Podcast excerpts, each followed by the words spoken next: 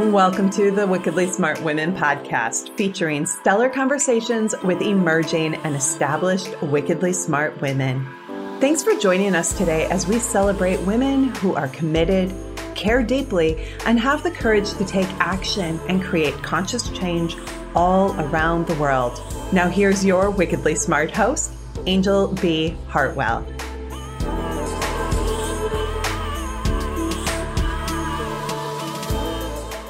Welcome to another episode of the Wickedly Smart Women podcast, where we celebrate wickedly smart women and provide our listeners with a wealth of wisdom, along with immediately actionable steps to be smarter, spunkier, and more successful in their impact and their leadership. This is your host, Angel B. Hartwell, and today we welcome our special guest, Terry Brown. Born in Athens, Greece, as an Air Force brat, Terry now calls the North Carolina coast home. In 2020, she and her husband Bruce rode a tandem bicycle across the United States from Astoria, Oregon to Washington, D.C., successfully raising money for Toys for Tots. Her debut novel, Sunflowers Beneath the Snow, is a historical fiction set in Ukraine. And she also has another new book coming out, An Enemy Like Me. Welcome to the show, Terry. It's exciting to have you here. Thank you so much. I'm super excited to be here. All right. Well, I think you're the first like historical fiction author that we've had on the show. We did have a historical author on the show a few, I think last year, who wrote about her family being descendant from the Madisons, the President Madison. So you're our first historical fiction author, and I'm really excited that you're here. I want to hear from you, Terry. Were you, when you were little, were you like always off in a corner, either reading or writing? Like, what inspired you to to write? So I was always in a corner reading, always, always, always when I was a little girl, I used to tell people that I wanted to be three things that I wanted to be an Olympic ice skater, which is really funny because I cannot walk and chew gum at the same time. So that was never going to happen. I said I wanted to be a brain surgeon, and that can never happen because the just the sight of blood makes me just a little unhappy. So that certainly was never going to happen. But I also said I wanted to be an author. It took me years and years and years to realize that goal because in my family being an author was something that one did in in their spare time. It was mm not an actual job. You didn't go to school to become one and you you know it was not it was not something that you aimed for. And so i kind of let that go for a long time. But in terms of reading i read all the time. Mm. i read so much that my mom would say get outside You've got to be outside. And so when she would walk out of my room, I'd open the window and put the book out on the ledge. And I'd go outside and I would get my book and I would climb a tree and I would read up in the tree where she couldn't see me. So Oh my goodness. Well, you your mom and my mom, I was a reader as well. And there's something about the smell of the library that will never leave my nostrils. It's it, we had like really really old building and really really old really books old in books. that, that yes. library and it was my like safe and quiet and yeah comforting space where i it was like a my little hideaway place to go to the library. And my mom used to say get your nose out of that book. Yes exactly exactly. In fact what's really crazy is apparently I, I don't remember this but my mom tells the story. I taught myself to read. Mm. i had asked her sometime i guess in kin- about kindergarten when i was going to learn to read. And my mom told me that i would learn in the first grade well, somewhere in there, I figured it out mm-hmm. and didn't believe I was allowed to know yet because I wasn't in the first grade. So I was hiding under the covers with a flashlight reading a book, and my mom caught me. And I cried and cried because I was sure I was in huge trouble for knowing how to read. And actually, I was just in trouble for using the flashlight when I was supposed to be asleep, but I was sure it was because I wasn't supposed to know how to read yet, and I already did. And I was going to be in huge trouble for doing this. oh my God.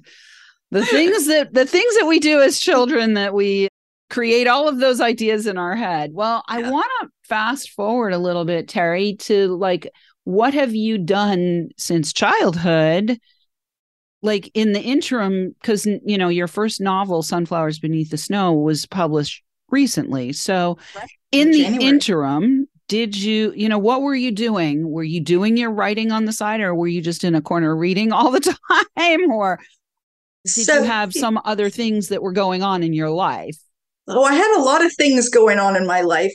So I went to college. I got two majors and two minors because I didn't know what I wanted to be when I grew up. Then I got married and I had four children. And I was a stay at home homeschool mom for a long time. And that's pretty much what I did.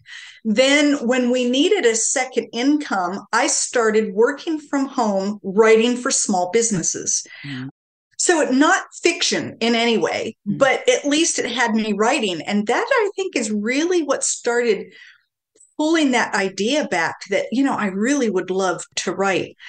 However, in all of that, I got divorced so now I'm a single mother of four homeschooled children. And so that was a, a whole crazy thing on its own. Then I remarried and the man I remarried was emotionally abusive. And so it was a horrible situation.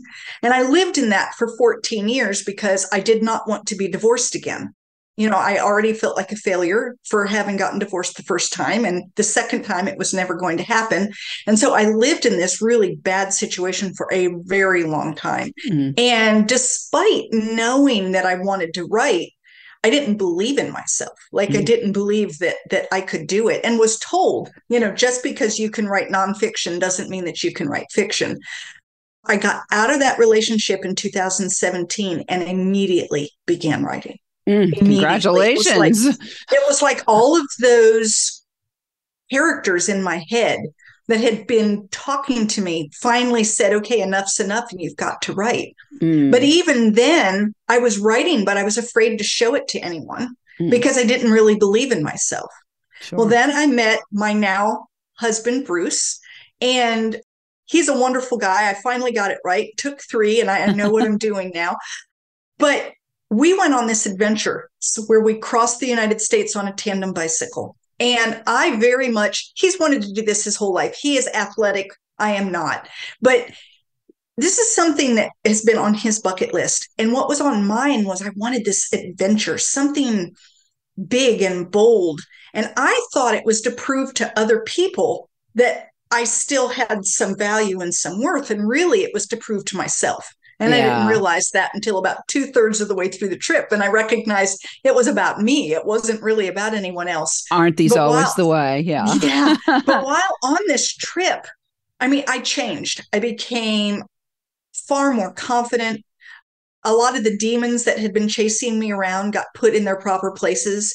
That's not to say that they don't ever come popping up because, you know, we all have them and they all pop up, but they're no longer sitting in the forefront and when I came back from that trip, I thought, I rode across the United States 3,102 miles on a tandem bicycle.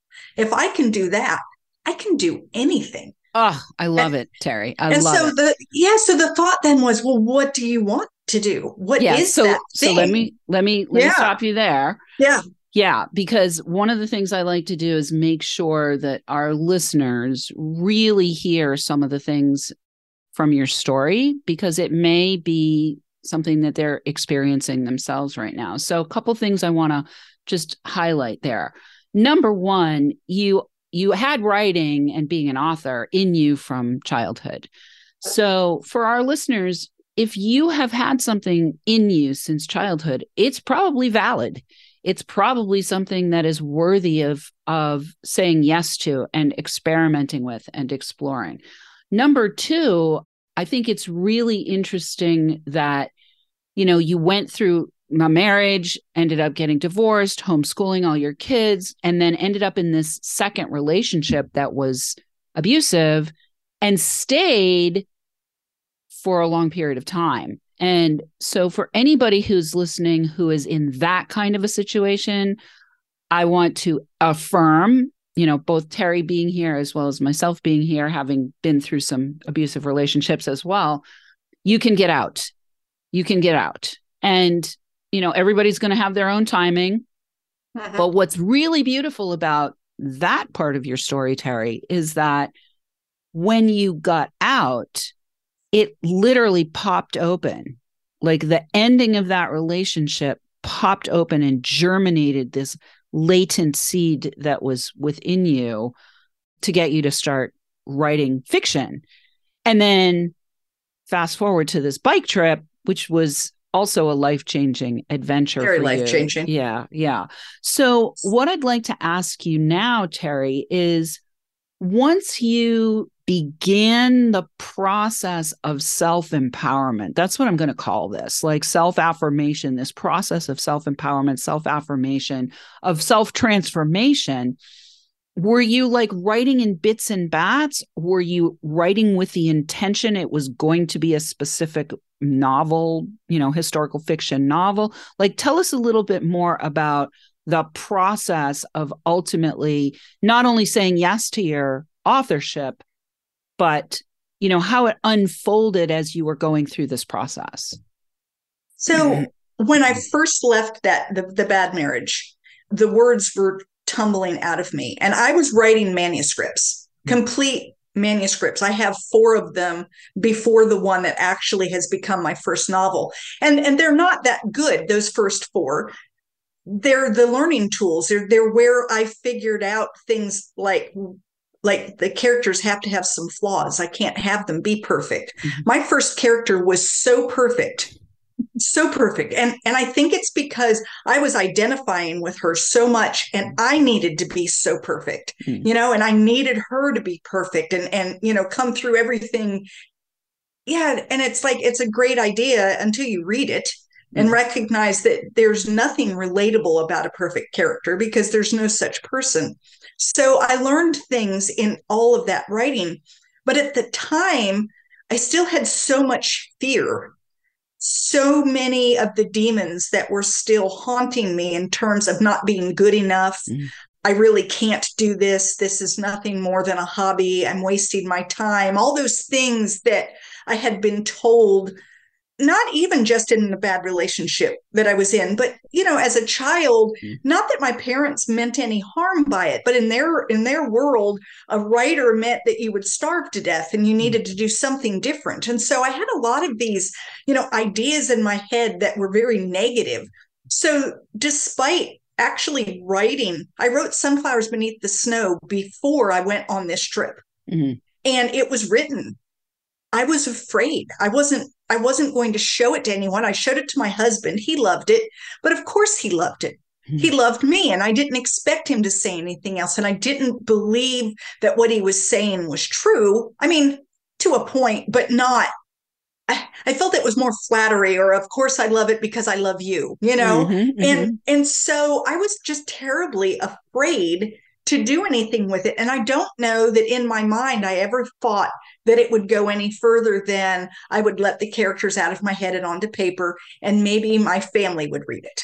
Mm. You know, I don't think that I ever honestly believed that I could be an actual author with an actual book that people actually purchased and wanted to read and wanted to talk to me about I didn't see, I couldn't go that far in my head because mm. that would require me having this belief in myself that I didn't, I just didn't have. Mm, beautiful. So it was, so, yeah, it was the trip that kind of made me believe in me. Mm, beautiful. All right. We're going to take a quick break. When we come back, we're going to talk more about the book, Sunflowers Beneath the Snow, and the other book, An Enemy Like Me. And we're also going to talk about why you chose historical fiction. I'm sure there's a story behind that story as well. But right now, we are going to take a quick break. Wickedly Smart Women, we could use your help. If you are enjoying this show and want us to stay on the air, please consider making a donation at www.wickedlysmartwomen.com. We'd also like to ask you to share with your lovely lady friends who you think might benefit from our content. Help a gal out and let your sisters, mothers, daughters, friends, and colleagues know about the show so we can serve them too. I want to celebrate. We have won eight awards now for the show, and I've got another one over there that needs to be unboxed. I haven't got it on the shelf yet, but that's going to be on my get to do list for a little bit later. And so we want to say thank you to our listeners who are downloading, rating, and reviewing, and who are you know, really encouraging us to continue to put out award winning content and especially to my team behind the scenes and all my great guests. And we are welcoming thousands of downloads from 104 countries now, all around the world. I want to shout out this week to our listeners. The latest country is Algeria. So, welcome to our listeners in Algeria. We might as well also shout out to our listeners in Ukraine and our listeners in Mozambique. And we will be right back with Terry Brown.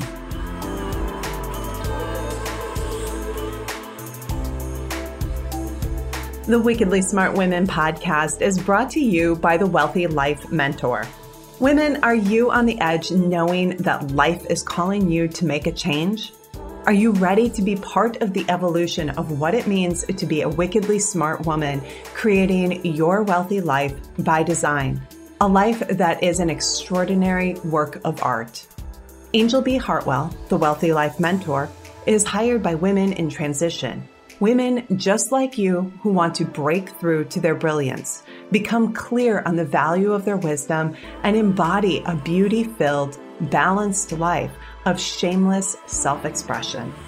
Discover your wealthy life readiness by taking the quiz at quiz.wealthylifementor.com.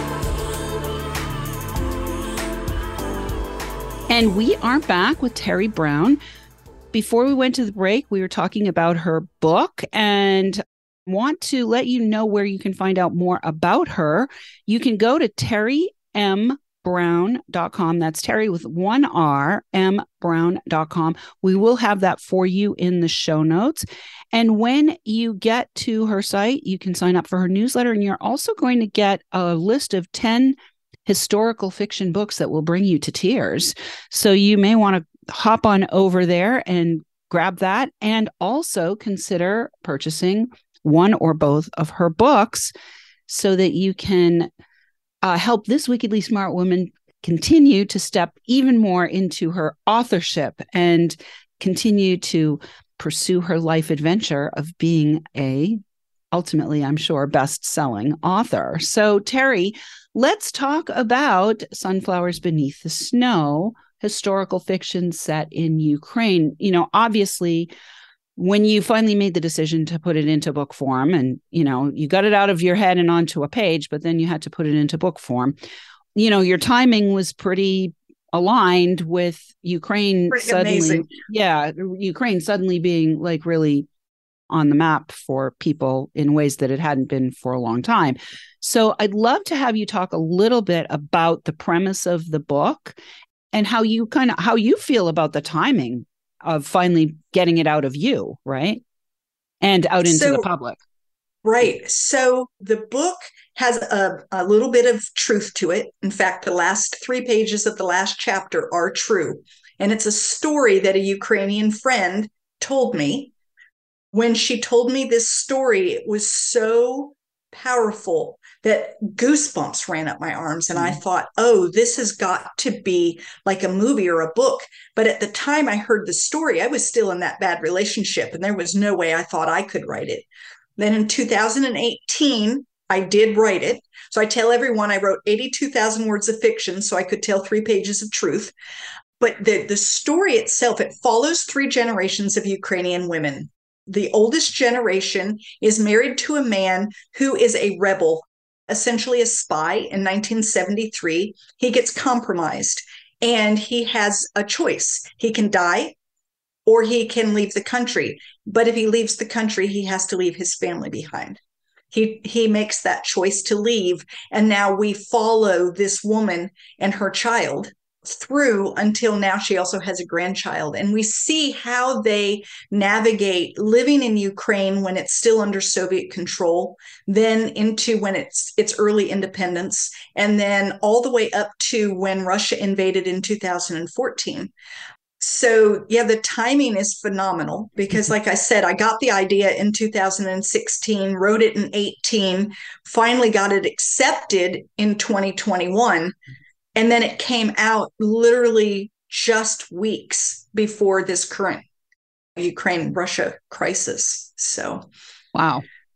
That's pretty intense that the timing was so aligned. So let's talk about a little bit about what's happened for you and the book since it came out because, you know, obviously the stars all aligned here. So, as an author, for anybody who's listening in the audience who might want to become an author themselves, I'd like to have you talk to us about like what's been the experience of now becoming like having that rite of passage of the book is in your hand and you are now officially an author so again initially like the when i got the book and saw my name on the cover well for 48 hours i walked with the book pressed up against my chest and every time i kept pulling it and looking and seeing my name and pulling it back to my chest i mean it was it was absolutely phenomenal I just couldn't believe it. Then came that first time of handing that book to someone. And I was afraid mm-hmm. because I mean, I knew my publisher liked it, my husband liked it, but now I was setting it out into the world. And, you know, what if people hated it and it's my baby? You know, mm. it's like my my I don't know, it's a baby, it's mine and and and these are my characters and and it's all in my head and it's different than if they didn't like an article that I wrote for a real estate agent. Mm. You know, because if they didn't like it, more than likely they just weren't interested in the topic. It wasn't a big deal. But these were these were my children, you know, mm. and the idea that you're going to send it out into the world. And so the first couple of reviews that I got from readers, and they were good and I would I would just cry. I cried. I bet I cried more in the first month that that book was out than I've cried in years because it was just a very emotional journey for me to think that I'm actually doing this. Mm. The timing has been both wonderful and horrible. I mean, nobody wants this. Right. Like I absolutely would never have said, well, this is what I need to get my book going.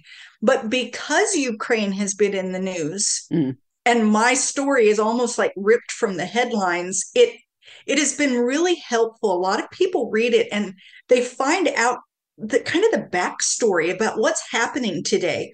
Mm-hmm. most people don't really understand the relationship between ukraine and russia and and that this has been going on for generations. This isn't new. This didn't start in 2014 it didn't even start in this century or last. This has been an ongoing thing.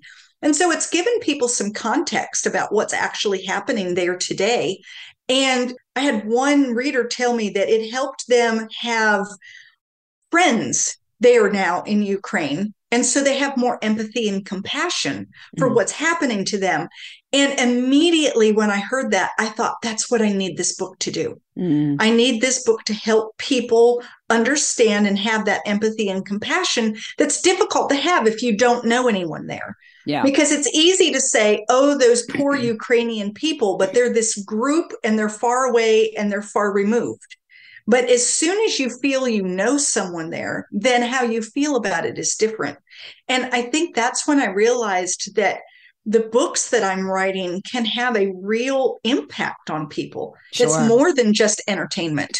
Yeah, well, know? it's it's what I'm hearing there, Terry, is that this particular book for so, for certain I, I don't know about the others but this particular book is is literally what i'm hearing is making a bridge to opening hearts and minds because what happens with a fiction book is if you're a reader and i'm a reader right? If you're a reader you do fall in love with the characters you know what i mean? And so what i'm perceiving here is that your characters and your book and the story that you have crystallized onto the page is giving people a touch point that opens their hearts and minds exactly. and and and actually repersonalizes the headlines and makes them much more capable of of having that bridge opened up between them exactly. and, and those people. Yeah beautiful. And and what i've realized is is that you know i've written my next book an enemy like me and it has it has some of the same abilities. True it's a world war ii it, it isn't quite as timely in terms of you know i don't think we're having world war three come january when my book comes out so that isn't going to be a problem. Please but no. think, no. But but what it does do is that book focuses on it's a german american first generation German American who fights in World War II. He believes he's going to be fighting in Japan. he ends up fighting in Germany and he recognizes that he's more like the enemy than he is Mm. different from the enemy. Mm. And I'm hoping that's going to help people like think about that. What what makes an enemy? And not just an enemy like in war, but in things like in you know racism or any of the phobias that that we have about different groups. Mm. And what is it that prompts us to hate someone Mm. or to dislike them to a point that you've put them in a them category and what can we do to kind of like change that attitude and Mm. for me it's getting to know people if you get to know people one on one then it's very difficult to dislike them for a group that they're in Mm. you may dislike them for who they are but but it's going to be about them it's not about their group when bruce and i rode across the united states we met hundreds of people Mm. they were of all different different ages races socioeconomic statuses religions sexual orientations you name it we met them Mm. and it was interesting we we didn't have problems meeting anybody getting to know them and finding a commonality Sure. So if you can find a commonality in your enemy then the things that you don't agree with don't matter as much Mm. you know like if you meet someone and you've connected with them you and i connect over books Sure. right and Yeah. we could sit and talk for hours and hours and hours about our love of reading yes. well, as we're doing that, our political affiliations aren't going to matter. Right. And whether or not you had the same religious beliefs I do aren't going to matter. And it doesn't matter because we've found a connection that does matter. Yeah. That Does that make bond. sense? Totally. and so, so yeah, bond. so I'm hoping that that's what this next book does. So I really think that literature has that way of allowing people to make connections that they may not be able to make in another way Mm. and it's safe because it's in your head totally. so if Totally. if you meet someone and you're having you know a, a racist type thought in your head it's safe because it's there in your head and you can examine it and you can find what you need to do with it and you can move on from it and it's different than trying to do it out in public yeah. where beautiful. it's not quite as safe Beautiful. Well, Terry, I love that you are so on purpose, not only in becoming the author that you were born to be, but also in leveraging your authorship to help build bridges and build connections and build understanding and build compassion and build empathy and build awareness. And so I'm really grateful for you for coming on the show and really grateful that you are doing the beautiful work that you're doing. I want to encourage our readers to, again, to go to terrymBrown.com. You can find her books there. And listeners, we do love feedback. Please let us know what you thought of today's show by calling into our listener line. We'll have that number for you in the show notes. Or you can send in questions or guest suggestions to listeners at wickedlysmartwomen.com. We might even give you a shout out on the show. Thanks for tuning in. Keep your ears open. And remember, you are a wonderful woman. Thanks for tuning in, downloading, and listening. Be sure to rate and review Wickedly Smart Women on Apple Podcasts and share with other women who can benefit from today's episode. Wickedly Smart Women is the premier podcast series for informing, activating, and inspiring the leader who carries profound wisdom and knows that now is the time to welcome wealth. We welcome your feedback and guest suggestions and invite you to subscribe to our mailing list to be notified of each new episode at wickedlysmartwomen.com.